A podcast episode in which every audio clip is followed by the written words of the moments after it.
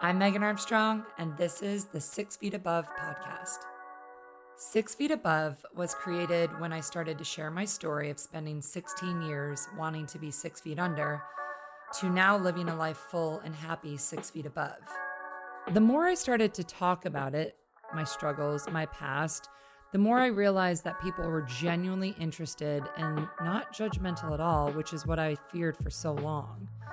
And in fact, other people wanted to talk about their story as well, and for some reason trusted me to do so. So, the Six Feet Above podcast is my way of helping to share other people's stories, finding out what works for them to create a life of happiness. Before we begin this episode, I want to say that if I use the wrong terminology, misgender anyone, or say anything that may offend, I apologize. I'm learning about these topics each week as I sit down with guests, and it's never my intention to offend or belittle, only to enlighten and discuss. This is Kinsey's story. So, I am honored to be sitting down with someone I've known my entire time in Atlanta.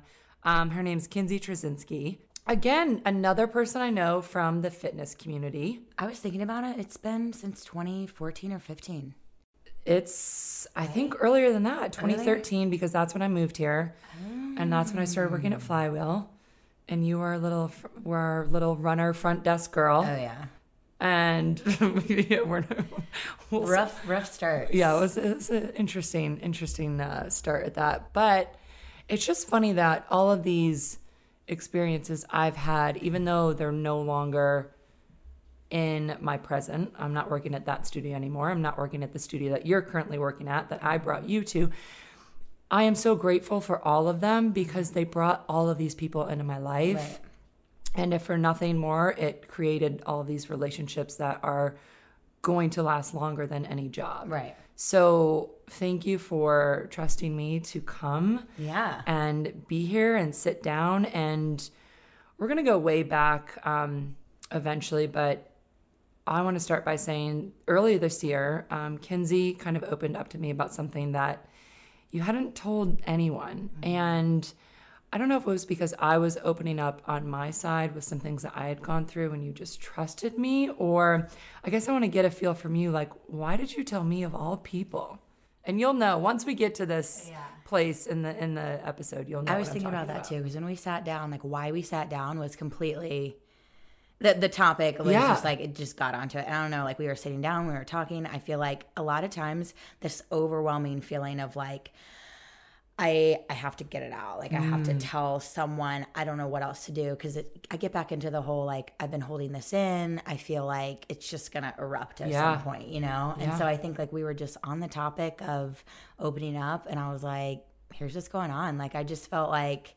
I mean, you're obviously someone I look up to and someone that I'm like, oh, someone that I'm like, you know, I trust you and I want to, you know, open up. And I think while we were on the topic of it, I was just like, well, here's what's going on. Like, Wow. it's all out there. I appreciate you opening up, and we will get to that. But first, let's just let's introduce you. so, Kinsey is a sculpt house instructor and mm-hmm. pepper boxing coach, instructor, trainer, Trainer, coach. personal trainer now. Sure. Speaking of, did you take your NASM yet?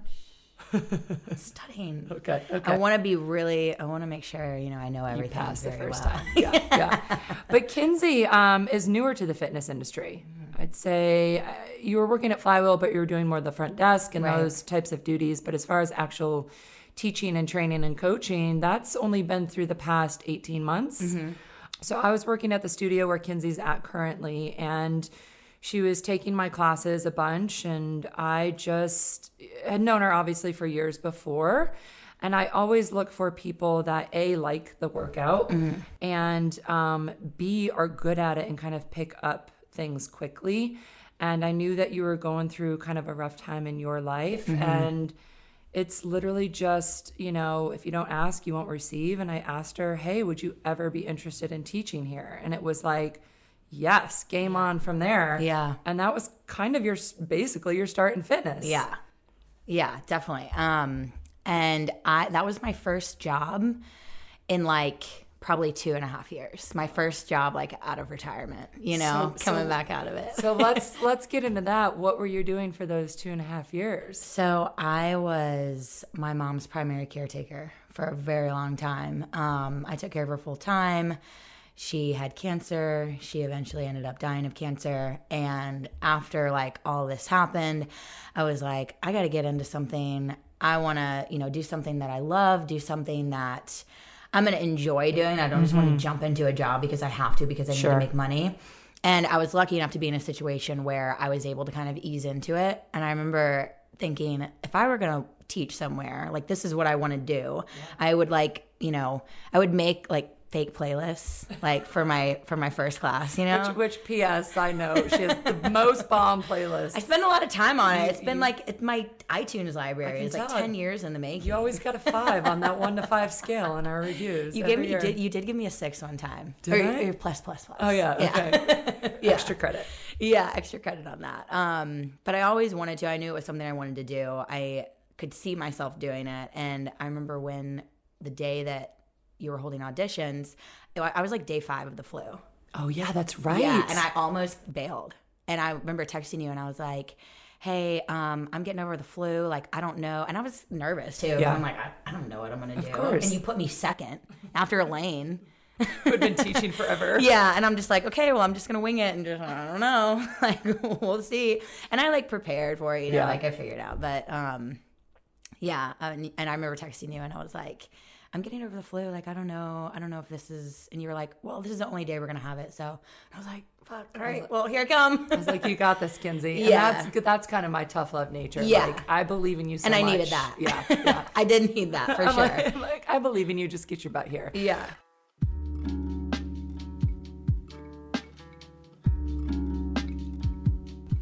So I feel like you, when you talk about, I was my mom's primary caregiver for 2 years. It's very like, and I don't say this in a rude or mean way. It's very like nonchalant. It's just like that was Yeah. part of my life. Yeah. But that was a that was a big part of your life. And Right. your mom was a big part of you growing up, and and some of the things that she went through. Yeah. um, growing up, and she struggled with alcoholism and was diagnosed with breast cancer years ago, right? Mm-hmm. Yeah. So just give us a little background about um, your mom and how. um, Yeah.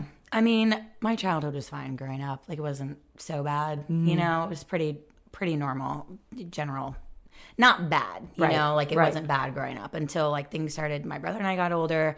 My parents got a little older. I remember my mom started having issues with her alcohol. I remember when I was like 12 years old, we got a call and they left a voice message and they're like, we now have her incarcerated in our facilities. We pulled her over for DUI. And I was like, whoa. At 12 like, years old? Do you even know what that means at 12? no, I just Right. remember I was like, oh my God, my mom's in jail. Like, what am I going to do? How are we going to get her out?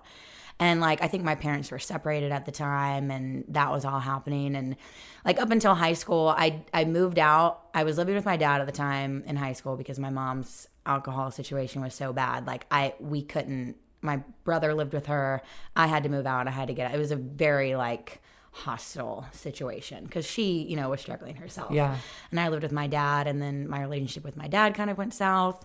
And I moved out my senior year of high school, and I rented my friend's mom's like a room in her house for a hundred dollars a month, just because I was like, I I have to remove myself from this situation. I didn't know this. Yeah, I know. And I I was like thinking about it. I'm like, okay, let me kind of go back and dig into. Yeah. Oh yeah, that happened. I lived with my boyfriend at the time for a little bit, and this is still like senior year of high school. Um, lived with my boyfriend at the time for a little bit, and then eventually my mom like finally got sentenced. And this was like years later, and she ended up losing her license, didn't have a car.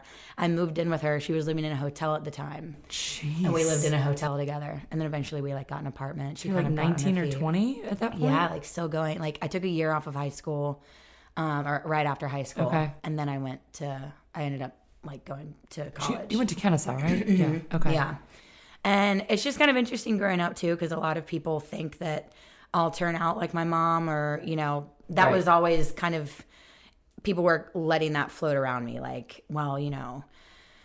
You know, you're gonna have money issues like your mom did, and you know, you don't, and you know, don't drink too much. You're gonna end up an alcoholic like your mom was, and that was always kind of like in the back of my head, like, oh no, like what if I turn out like that? Like it could have been so much worse, Right. um, but eventually, you know, I ended up going to school. Mom's thing ended up kind of like settling down a little bit. I was still when we lived together in an apartment. I was still taking care of her. Like Yeah. she didn't have a car, so I was driving her everywhere, driving her to work. Did she get sober? She was in and out of AA because it was court ordered, but she Okay. was I don't think she was ever fully sober because I don't think in her mind and there were so many great qualities about her that which I'll get to that. Yeah. But there were so many qualities about her that are like you would think with someone with all these good qualities and someone with all, all this positivity Right. that they would kind of see like take their own advice. Yeah. Basically. Take their own advice. Um and she she never really she was always like well i'll be sober because you know a court ordered me to but i'm not going to do it on my own time Interesting. and it's kind of like when you get to that i know people get sober all the time at later stages in life but i think she just fought it for a really long time and didn't maybe want to admit that she had a problem Right. and it's funny because i was actually going to aa meetings with her like before i could even drink so like i was like going to these meetings with her and like sitting because like just for support Right, you know right. so like hearing other people's stories and i'm like oh my god like i never want to you know yeah. i hope that you know it, it kind of helped me to be like i don't i'm not going to get to this point so instead know? of being sheltered from it, it was Yeah. like, hey, come see what really Yeah, goes on. exactly And maybe this will kind of exactly there's old people young people rich people poor people Yeah. and the aa meetings were definitely like it, it did open my eyes to a lot and you know like even just going through the 12 steps like Right. of sobriety like Right. thinking about that and i've never been the type of person to where like i don't have control Yeah. over my life because of a substance or Right. something like that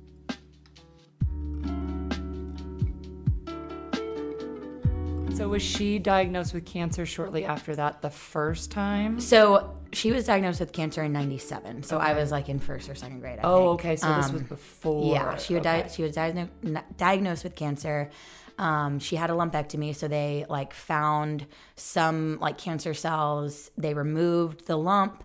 She did a round of chemo. She did a round of radiation, and she was in remission up until I believe it was 2015, 2014. I think it was 2014. Um, she was having all these back issues. She went to the doctor, and her like vertebrae were being compacted Yep. because she had tumors like in her like in in between like in her bones basically and um she was going to like you know like an urgent care place because i think she was just like short on money or like didn't have the time with work Right, and everything she was going to these she was getting x-rays and the x-rays like weren't revealing it or something um and then eventually she went i think she got an mri and they were like they did it of her whole body whole I think. scan. yeah and then they found tumors in her liver which were like the biggest thing because when cancer comes back, it comes back as stage four.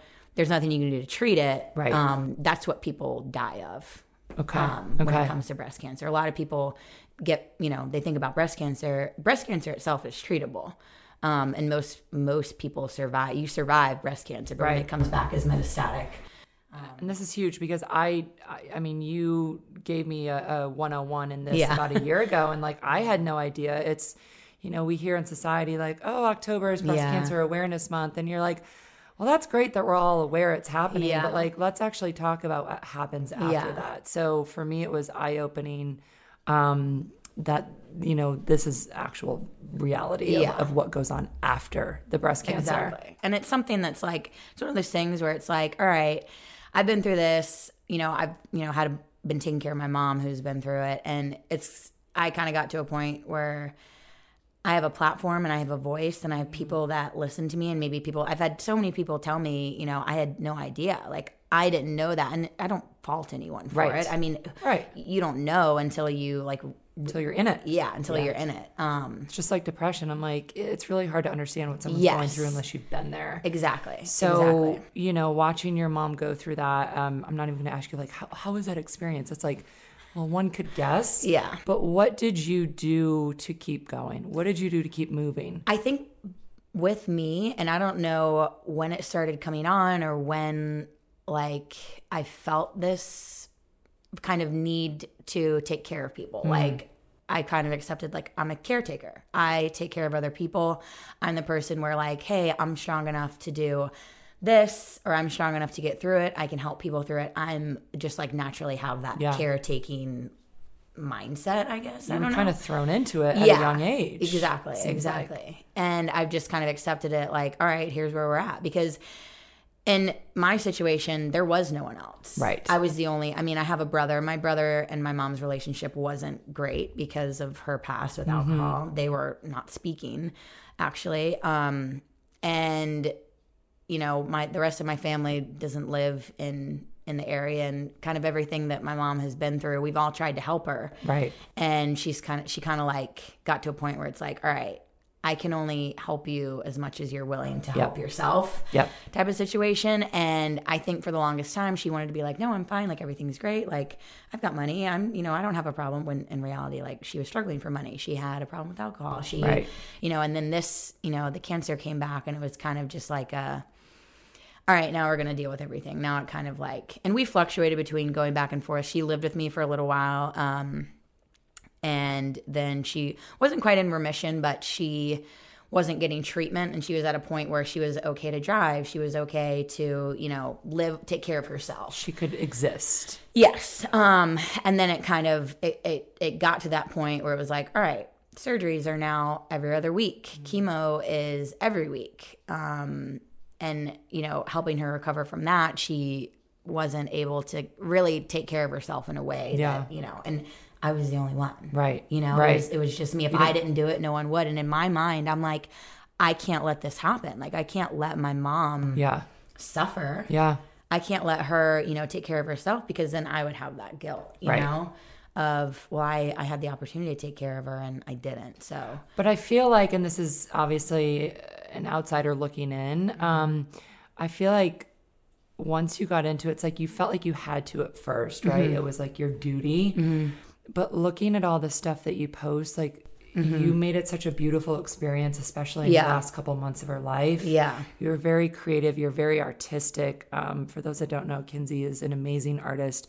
Um, and you started using that creativity, Mm-hmm. and it seemed like you were creating experiences for her that she actually could enjoy yeah, rather than just taking care of her and like making sure she was still living. It was like, well, screw that. Like, Yeah. let's actually enjoy what we have this day because you're still alive and you're still Mm-hmm. here.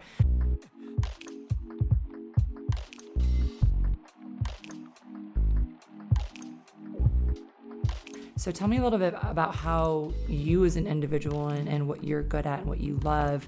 Um, a, how you created it for her to enjoy those last, you know, few months of experiences. And also like you can keep living like that mm-hmm. through what you did, making those videos and Right. doing all the stuff you did for her. yeah. And when I shared it, it was just kind of like a look into like, hey, here's what happens. There are really shitty parts. Mm-hmm. It was really bad, but Here are the beautiful can- things. Yeah, it can still be, you know, people lose parents all the time. You know, it's not like I'm the only one, right. you know, and some people have a similar situation to me, some people don't.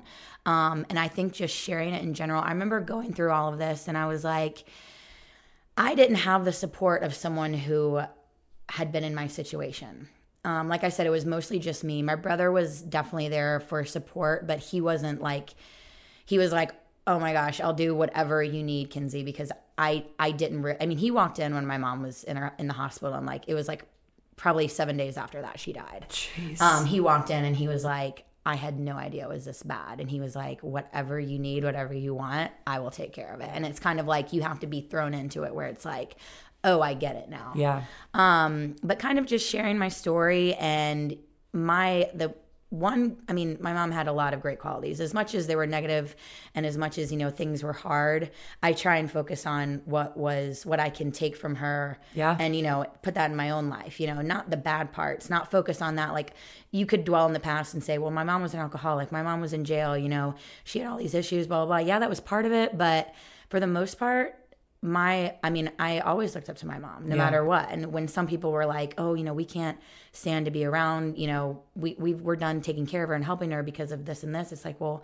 she does have a lot of like positive things Yeah. to bring to Yeah. and she was always always positive about what her diagnosis was she never she never cried about it and she never was like oh my life is over you know i have cancer came back she was always like well we're going to treat it and it, it's going to you know i'm going to live Yeah.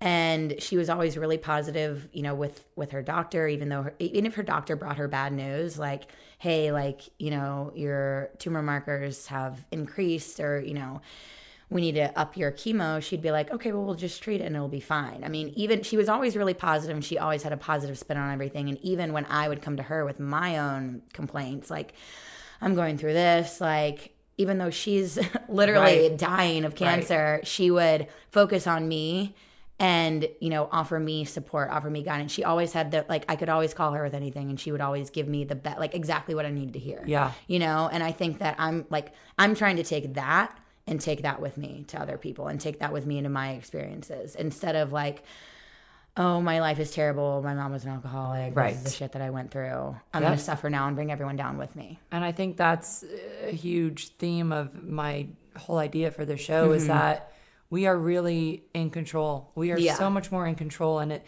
and sometimes it's harder to to acknowledge that and grasp that when you're in it.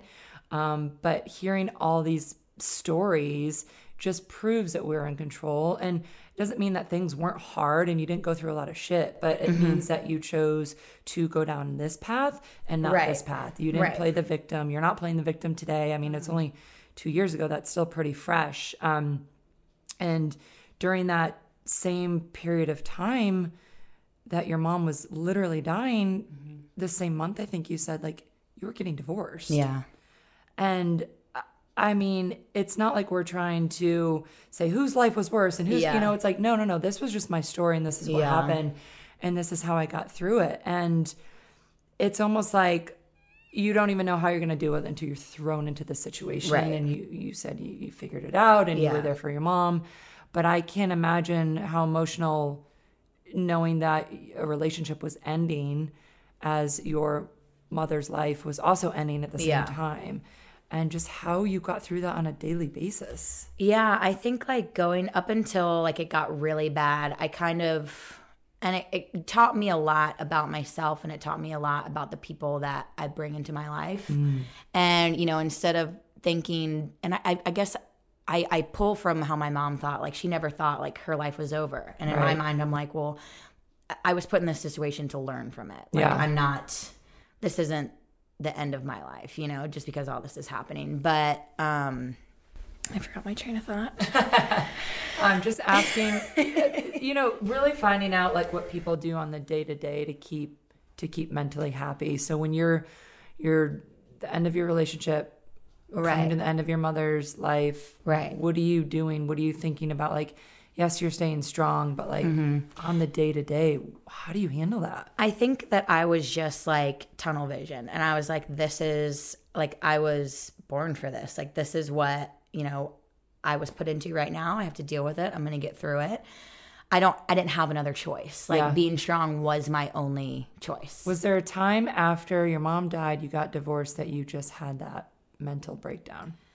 I think like I said tunnel vision, but I saw mm. this huge light at the end of the tunnel mm. that I was going through where I was like, all right, I've been taking and it, it I mean it sounds when you say it out loud doesn't sound great, but I've been taking care of my mom through alcoholism, through her not having a license, not having a car, now having, you know, cancer, watching her die.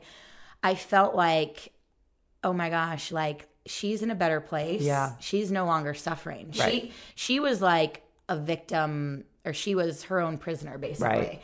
Because she had this she had so many struggles, even though there's a lot of great things about her. She had so many struggles. She had so much going on. She was struggling with alcohol, she was struggling with money, with the cancer, and it's like, oh my God, she's free. Right. How great is that? Like she's free from it. And I felt like this huge sigh of relief. Like, oh my, because I was always like on pins and needles, just like, what's going to happen next? Like, is she going to die right now? Is she Right. going to die tomorrow? Am I going to come to pick her up for chemo and she's going to be laying in the bed dead? And that was something that I that I really feared and I was like constantly on edge like I would always text her and if she didn't text me back within like 30 seconds, Yeah. I'd call her and Yeah. be like she's like, oh, I'm blow drying my hair. Like, fuck. And you you have to laugh at it. Like, we had to find humor in things. Like, we had to, I had shaved her head three times. And like, we laughed the entire time because Yeah. it was just so fucking funny. Yeah. Like, with the razor, I don't know, the trimmer, whatever the fuck it's Yeah. called. Like, it was just so funny. Like, it was. It was me and her, and like there was there was no one else to be like, well, you know, Sherry, you need to do this. Like you, you know, I tried to tell her, I'm like, hey, like cancer feeds on sugar. Quit eating sugar. Yeah. Like, don't. Here, I meal prepped for her. I made all of her meals. I like made her healthy stuff. And I'd come over and she's got like a half gallon of ice cream in the freezer. So it's like, but what am I gonna do? What am I gonna tell someone? Hey, don't do that. Like, you also have to find that balance of like, hey, live your life.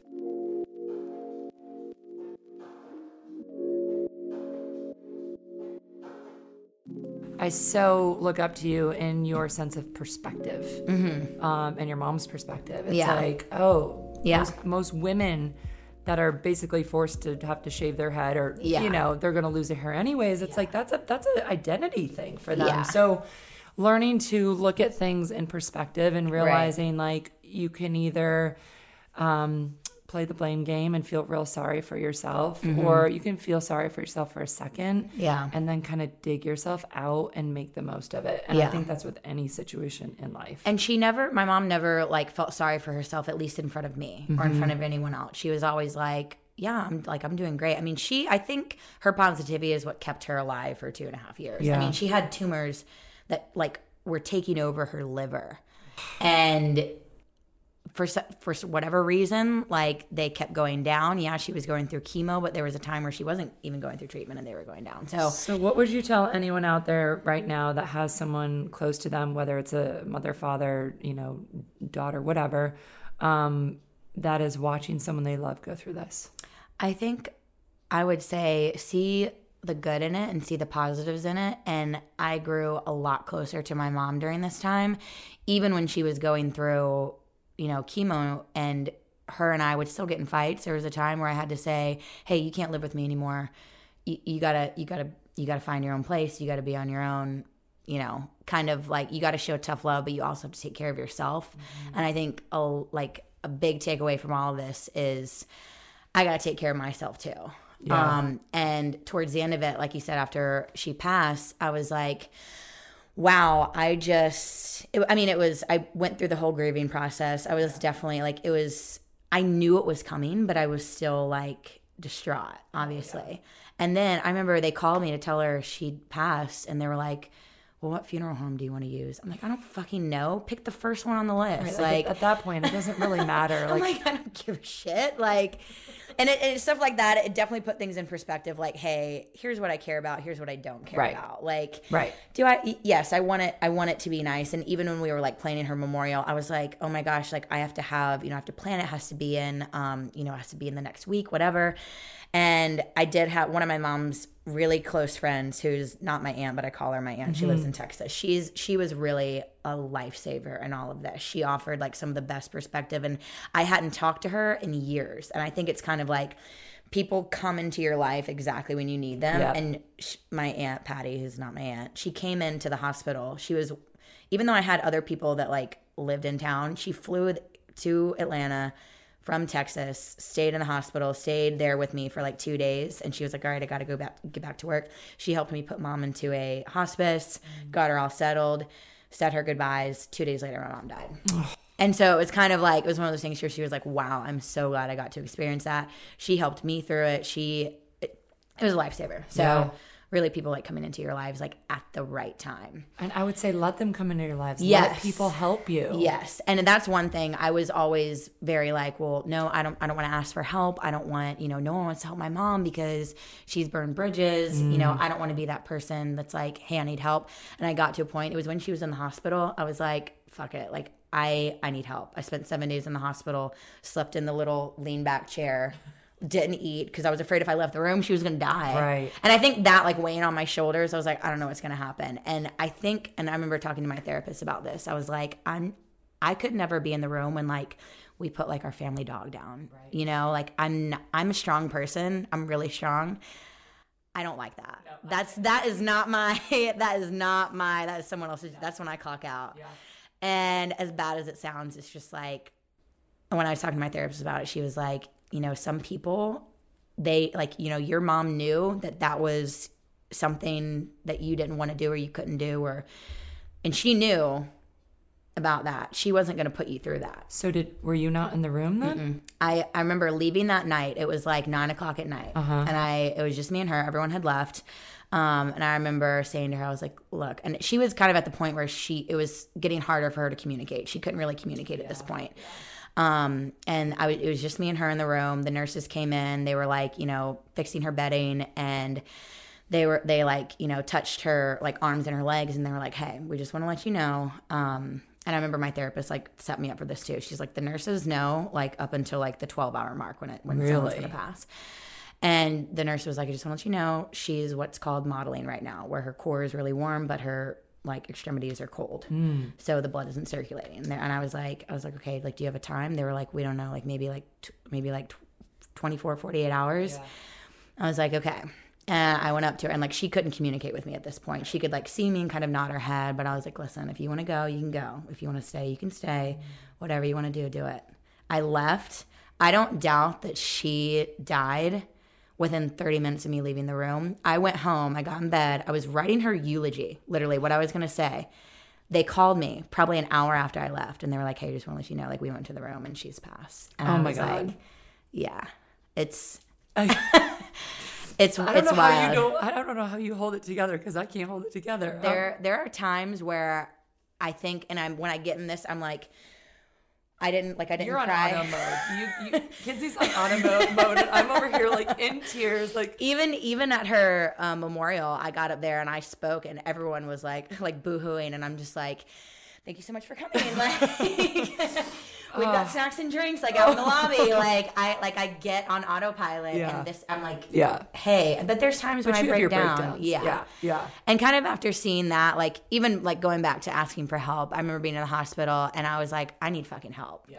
I posted on Facebook and I'll be like, I'm never gonna be the person that like posts on Facebook. I don't want people to know that like I'm going through something or like be the person that's like, oh, I had a really bad day, you know, like, and I want attention. But I was like, hey, um, here's a situation. I need help. Yeah. I need. Here's what I need, and I like. I was like, I need recommendations for hospice. Like, I didn't know what the fuck to do. Right. I was like, I need someone to be here because I'm gonna have to leave and go tour these hospices, basically. Right. And I had an outpouring of people show up for me, call me, come. I was like, don't even call me. I'm not even gonna answer. Show just up. show up. Yeah. And I had people. It was literally like from elementary school. People that I went to elementary school with, their parents showed up because we had a relationship with them, like you know, years and years ago. I and mean, we should be using Facebook and social media for good stuff yes, like this. and you know, that, like I, like I remember ask that. for help if you Yeah. need it. Ask for it. Yeah, exactly. And that to me, I was like, okay, like I get it now. I'm okay asking for help. And that was kind of like the hey, you need to be okay asking for help. But you know, kind of seeing all that happen and going through it, planning the memorial, um, and me feeling like this pressure of oh, I have to do it by this time. My fake aunt was like. You don't have to do anything, Kinsey. You can do it on your own time. You can do it with whatever feels right. Like you don't don't feel the pressure to do, you know, this huge elaborate memorial or like have it in a certain time. Do it when you're ready. And I was like, you're right. And I I got into this mindset of my mom's free. Now I want to feel free. Yeah. And I was in a marriage at the time that was not for me. Yeah. It was not for us. And um I filed for divorce like two year two weeks after. After your mom died. Yeah. Wow. Like you just were like, this isn't serving me. I don't want to do this. For, and you were young, right? This yeah. was, you were 26, 25 at the time? Yeah. Twen- yeah. I think I was uh, Two years ago? 26. Yeah. 26. okay. Yeah. And I was like, this is not after like seeing my mom go through all that, I'm like, I can't I, I can't live my life. Yeah. You know, And I, I- need to thrive and I need to do what's best for me. And after being a caretaker for so long, I was like, it's time to take care of me. Good like, for you. I was ready to, you know, live my own life, figure out what I wanted instead of, you know, kind of living someone else's life or what, you know, what was expected of me or Yeah. what other people wanted me to do or kind of like you know keeping up with the joneses or like you know once you have this you'll be happy once you have that you'll be happy once you you know live in this zip code you'll be happy or mm-hmm. you know once you have these shoes you'll be happy and it's just not that it's I- i've i was so humbled by it all and i was so um I guess I just felt really free. Yeah. And I was like, this is not what my life is about. Cause I mean, my mom had money issues and she felt like, you know, she needed this, she needed that. She was constantly trying to, I think, kind of act the part of something that she wasn't. Mm. And after seeing that, and I'm like, wow, like she lived her life kind of like this. And what do you have to show for it? Right. Like, Right. so I, I'm I'm just so impressed that you uh, took that leap of filing for divorce and realized that it just it wasn't the right fit and you didn't do anything wrong and he didn't do anything wrong and it just it just didn't work out and well we're not we're not going to go there but know. um I know. I don't want to make it sound like, oh my god, it was just like we just got married and got divorced because like it was shitty. yeah It was a shitty relationship, but it's just kind of like it wasn't serving me and it wasn't right. It wasn't a right fit. I've talked to several people about this, and granted, I have been talking to more people about their kids, and I don't have kids. I've been Yeah. talking to more people about their, you know, marriages, and I've never been married. But what I have told people, it's like, even if you are 50 years old, let's say you live another 30 years, you really want to be with that person that makes you miserable for another Yeah. 30 years. Yeah. So you're 25 years old at this point, and you realize, like, no, this Yeah. isn't who I want to be with. This doesn't serve me. He mm-hmm. doesn't make me happy. None of the stuff that he's offering me or the situations I've been put in, even though they look real good from the outside, because you mm-hmm. did have it pretty good for a little while. And even I, I looking in was like, oh, must be nice, you know? Mm-hmm. And I didn't know what was happening. yeah. So even all of that, it's like you have to really be honest with yourself. Yeah. And if you choose to live that way, that's on you Yeah. you know and you were like no i'm done and i think maybe like your mother dying and the strength that you had to have for that gave you the strength to do this Yeah. Yeah. And it was it definitely wasn't like an impulse decision. Like I had retained an attorney before that. Like it, it was definitely like in the works. Yeah. It just like the sugar hadn't been pulled. And then Yeah. I was like, you know what? I mean it was it was it was a mutual. Like it's not like any of it was surprise. Yeah. Um, Yeah. but going through that, I mean, I don't know anyone my age who's been divorced and I'm like, I don't know what the fuck I'm doing. I don't know what I'm gonna do. I was like, all right, I got a car. I can live out of my car. I can put my golden retriever in the back. I'm like, I'm like, it'll be fine. Yeah. Like worst case scenario. But like, I had I had people to support me. Yeah. You know. Yeah. And, and like, you had already asked for help once Yes. so now yes. you can do it again And so I I knew that like everything was gonna work out. I mean, it it it worked out. so we've talked a lot about your mom mm-hmm. i want to talk about your dad Okay. and this is where in the first part of the episode i said you would know exactly what i'm talking about mm-hmm. so here we go here we go um you found out recently I would say ago? I would say in twenty oh gosh, I guess mom what mom died in seventeen. I guess it would have been in twenty sixteen. Okay, so three years ago, that your father is transgender.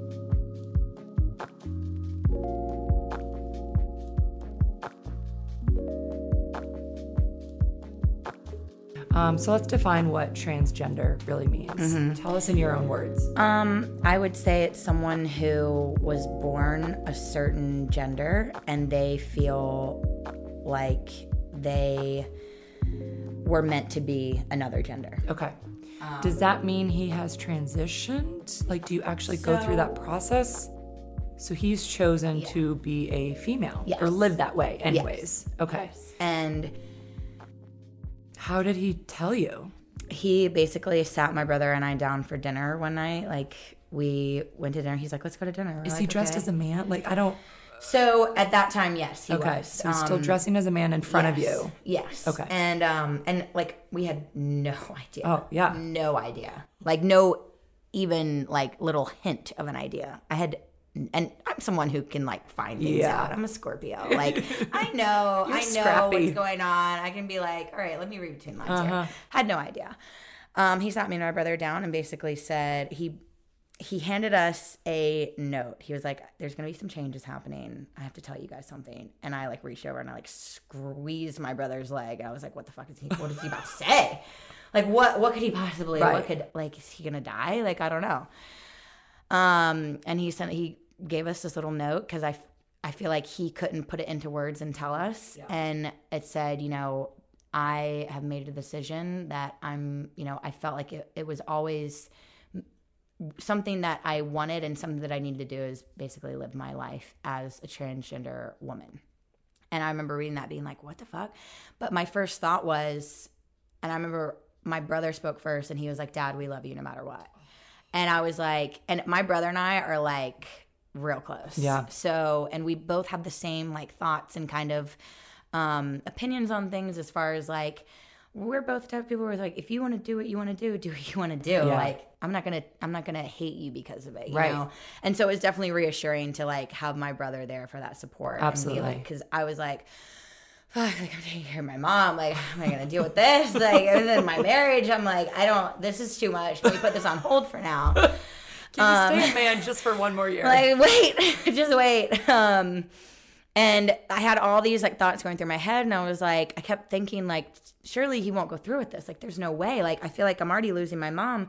Like, how can I? um How can I? I feel like I'm losing my dad now. Right, and like as time right. went on, you know, I started thinking about it, and I had a lot of questions. I I was in therapy for or my divorce. We were in couples therapy, and I ended up having to go by myself all the time because I was like, what the fuck? Like, Yeah. how do I deal with this? And it's so funny.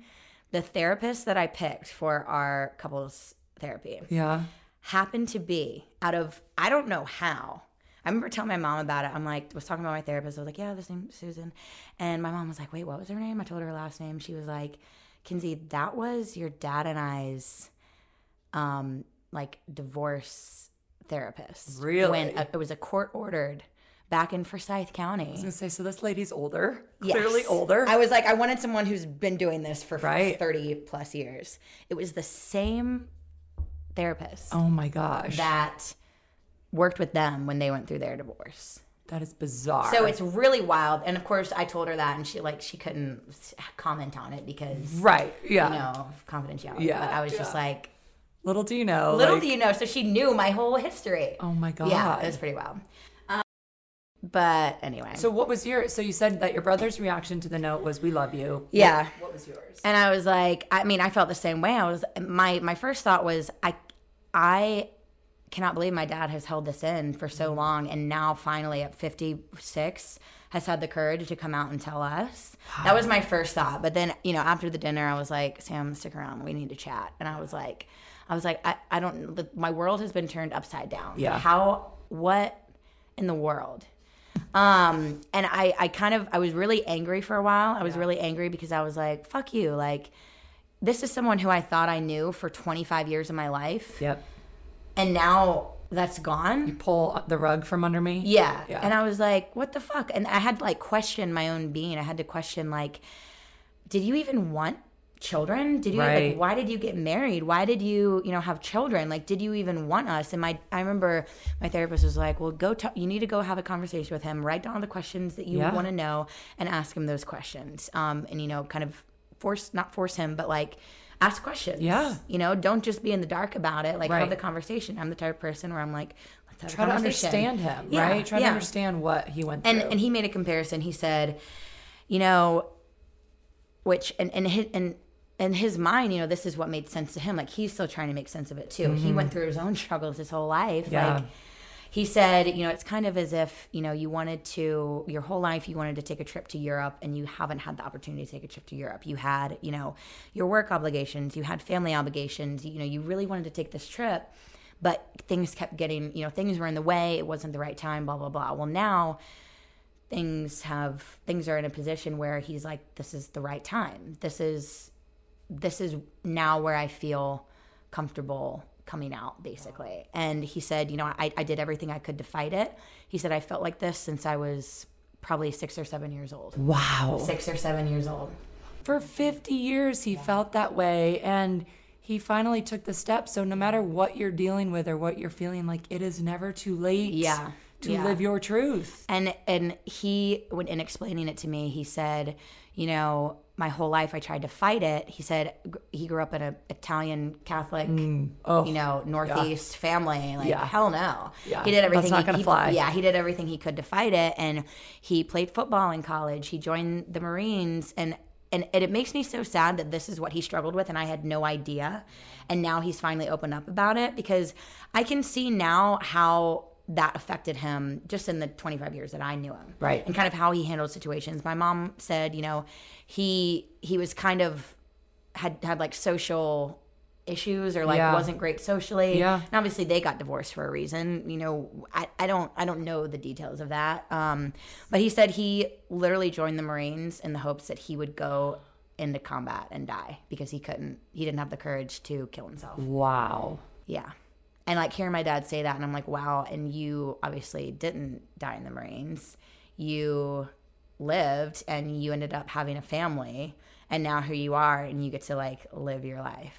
Wow. Yeah.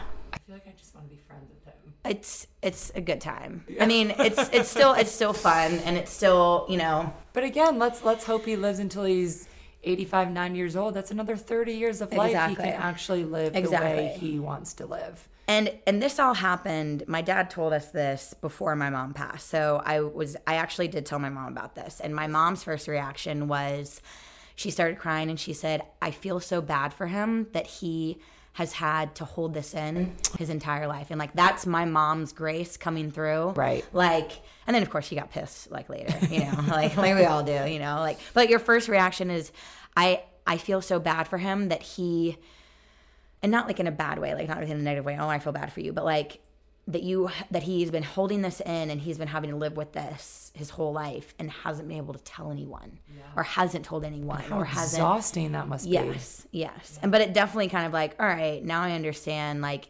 everyone has their own shit going on. Like my dad had shit going on, and like even when he was, you know, when I was living with him in high school, and we would like get in fights or we would, you know, our relationship was bad. Like you never know like what he was dealing with that day. Even though I'm sure I wasn't the best teenager. This is same, same. Oh gosh, I have stories.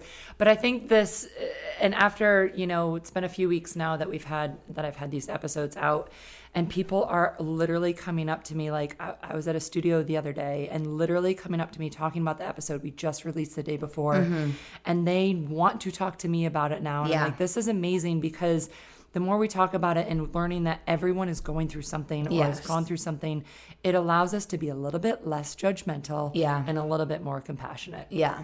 And I think if we can start there Mm-hmm. in understanding other people, again, I always say, even Sheldon said it on the first one, like, we're not fixing, we're understanding. Mm-hmm. So if you can understand like what he had gone through and like, oh, now it explains everything. Yes. And now it's like, oh, I kind of feel bad for being judgmental or whatever, but it's okay because you're making the steps right now to change the way Right. you perceive it in the future. Right. And I think that's huge. And for you, it's teaching you with whoever comes into your life, Mm-hmm. um, whether they're in it for a day or the rest of your life, Mm-hmm. to take that grace from your mom, that compassion from your dad, and, Yeah. and really pass that along to everyone that you Yeah. surround yourself with. And I see that in you all the time. Um, I, you're a little bit of a hard ass, but at the Well, root of you taught me. I know. I know. Hashtag Megan taught me. I remember at the men's at the men's event, you're like, I just want to be you when I grow up. I'm like, oh boy, I was that's like, I was watching her. I was like, look at Megan, look at her go, and you're like telling fucking 22 men what to do. Oh, it was great. It was great. listen, I miss it. I'm coming back. I'm coming back somehow, some way, some studio. But but I think at the at the the heart of it is we're very similar. Um, you sit down with us, you get to know us a little bit, and there's so much more than what you see on the Mm-hmm. Outside. Yeah. And the whole the whole hard shell exterior front is really just a front. Yeah. Um, so I think you're the way you know there's so many paths you could have chosen with these three huge things happening in the first 28 years of your life um, you could be sitting here Yeah. miserable you could be hating the world you could be you know literally a, a, a thorn in everyone's side but you have chosen the complete opposite Yeah. and you recently told your boyfriend about your father and Mm-hmm. i remember you telling me because i asked you if you're ready to tell your story yet and he was the number one person that needed to know first Yeah. before we put it out in the world um, and i told you i'm like kinsey he is the type of guy that will love you no matter what i Mm-hmm. guarantee it and if he's not then he's not the one for you Yeah.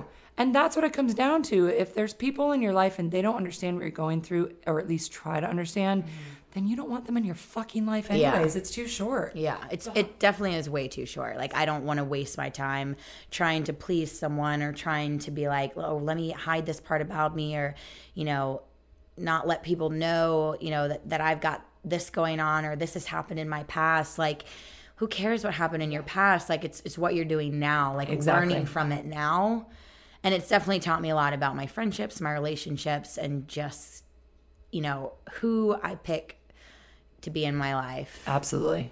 which is you know a, it's a big deal um and i don't know i mean you never know like some you know some people may say yeah i'm okay with it or you know you know, it, it's hard to tell like what's going on in other people's heads because you have to like let them process it. Right. Like, you know, hey, not only am I divorced, but also I have a dead mom, and you know, Right.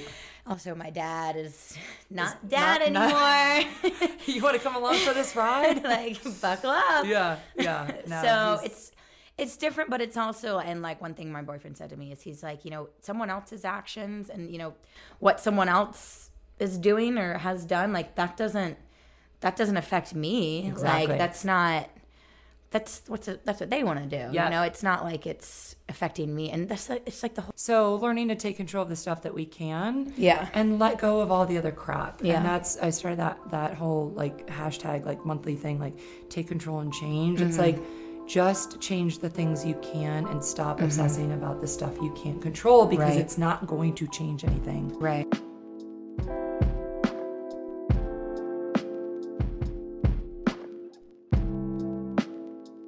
So I really want to ask, um, like, what's your dad doing now? Like, is he living as a woman? is he is. really? He is. And it's I'm not good at the pronoun thing and I, I feel bad. I, I'm like I think about it, I'm like, oh fuck, but it's also kind of like most people don't know. Most people aren't aware. Like it's hard, it's hard to change like, hey, I've been calling you dad my whole life and now like it's not dad anymore. Um, there was a period of time where he was flip flopping back and forth. Sometimes I didn't know who I was gonna get. I didn't know if I was gonna get dad. I didn't know if I was gonna get Annie. So Annie, that's his name. Annie, yeah. I love it. I know it's and like she has already changed all of her like legal documents, um, you know, driver's license, passport, and I think you know that once kind of getting over that hump is like the all right i feel like i feel free now like just like you know my mom's free now my dad's free and i think it's I, I I definitely admire my dad a lot for doing this. I mean, he came out to his entire Marine Corps uh, group that he still hangs out with. They have a Really? reunion every year. He came out to them. He came out to his Italian Catholic family, went to family reunions, and my dad is very lucky that everyone has every he's gotten mostly positive he's mostly positive response. I mean, think about that situation. Can you imagine coming out, you know, whether you're gay, whether you're bi, whether you're transgender, and you don't get acceptance? Right. Um, that's a huge thing too. So my dad has been very lucky with that, but it's it's still a struggle. It's and I know it's still going to be a struggle. My biggest thing is, you know, all right, we've gotten over all these humps, but there's still speed bumps ahead. What's going to happen when I have kids? Right. How what do, how do we how do we do this? And it's kind of like well, I've already like gone through this. Like now I'm kind of like throw something else at me. Like Yeah. What else throw something else at me and like we'll deal with it. I, I have a lot more patience for situations and now my boyfriend would probably tell you different, but I feel like I have like a lot I let a lot of things roll now where I'm like normally I would get mad and there was a time where I did where I was getting really angry at a lot of things. I had a lot of anger. I was mad about my mom, I was mad about my dad, I was mad about my divorce.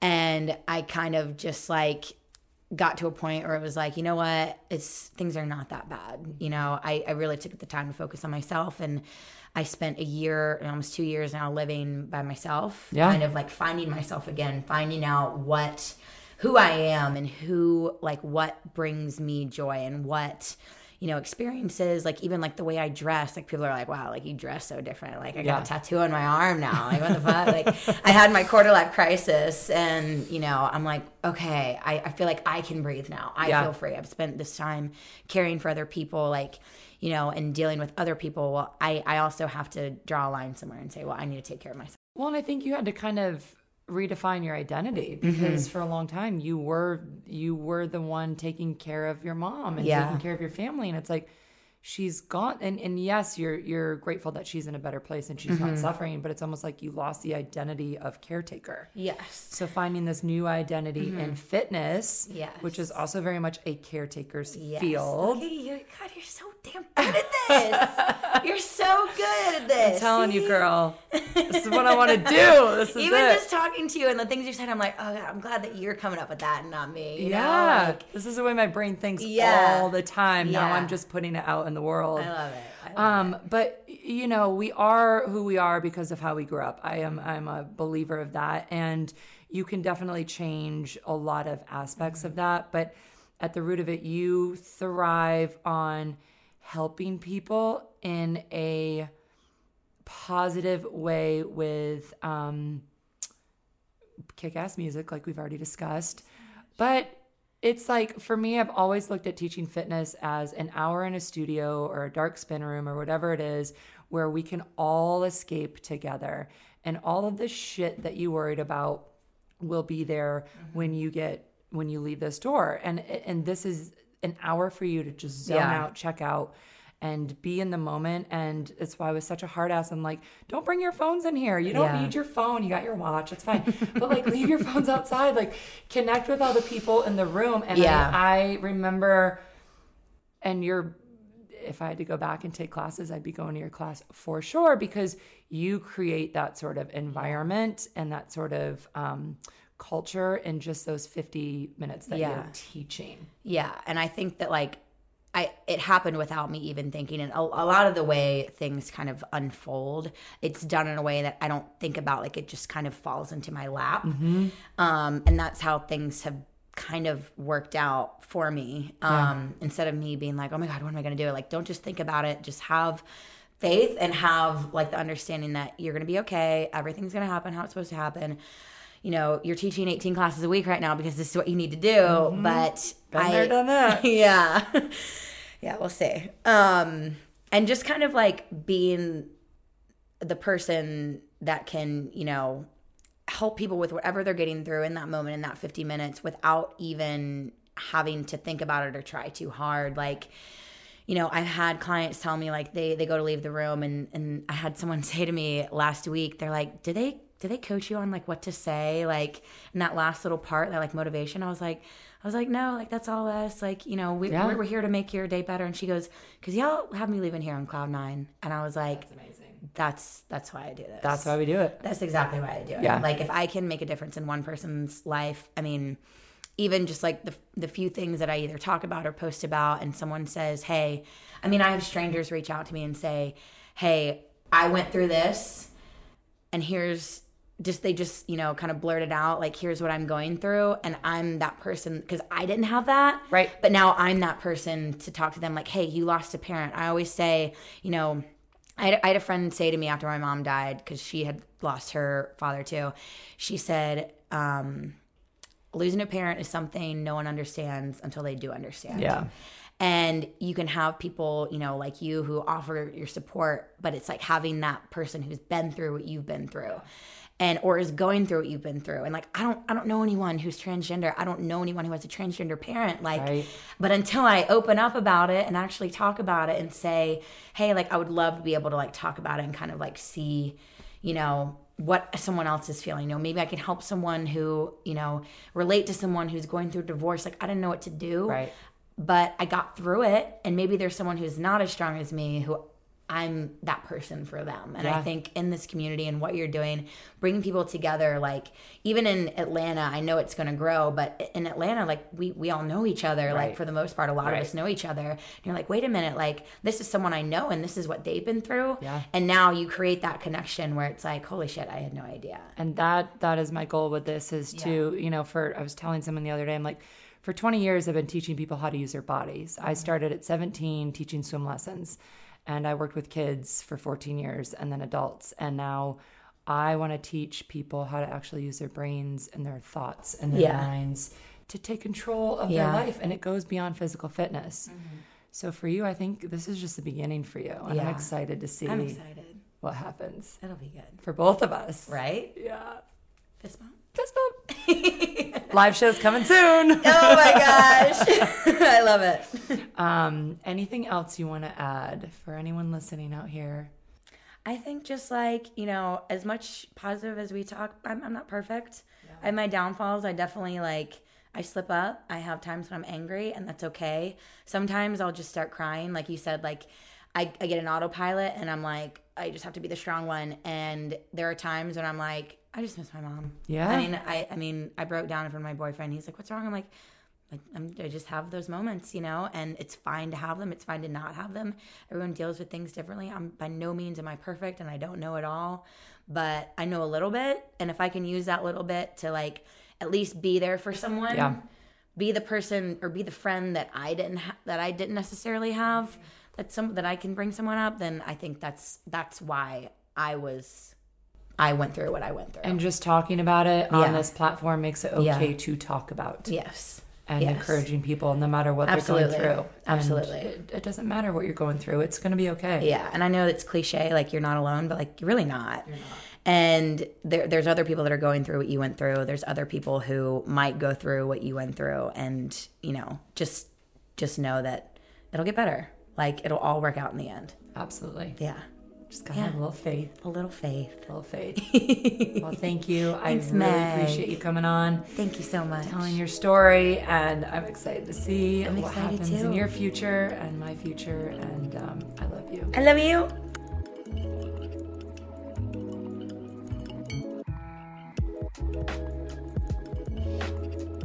Thank you so much for listening to this episode of Six Feet Above. I'm your host, Megan Armstrong. Subscribe so you never miss another episode, and follow me on Instagram at Six Feet Above Podcast to keep the conversation going. Tune in next week for a brand new episode. This episode is a product of Audiographies, produced by Denor Sepolia, edited by Jacob Smolian, and the music was by Keenan Willis, funded by yours truly.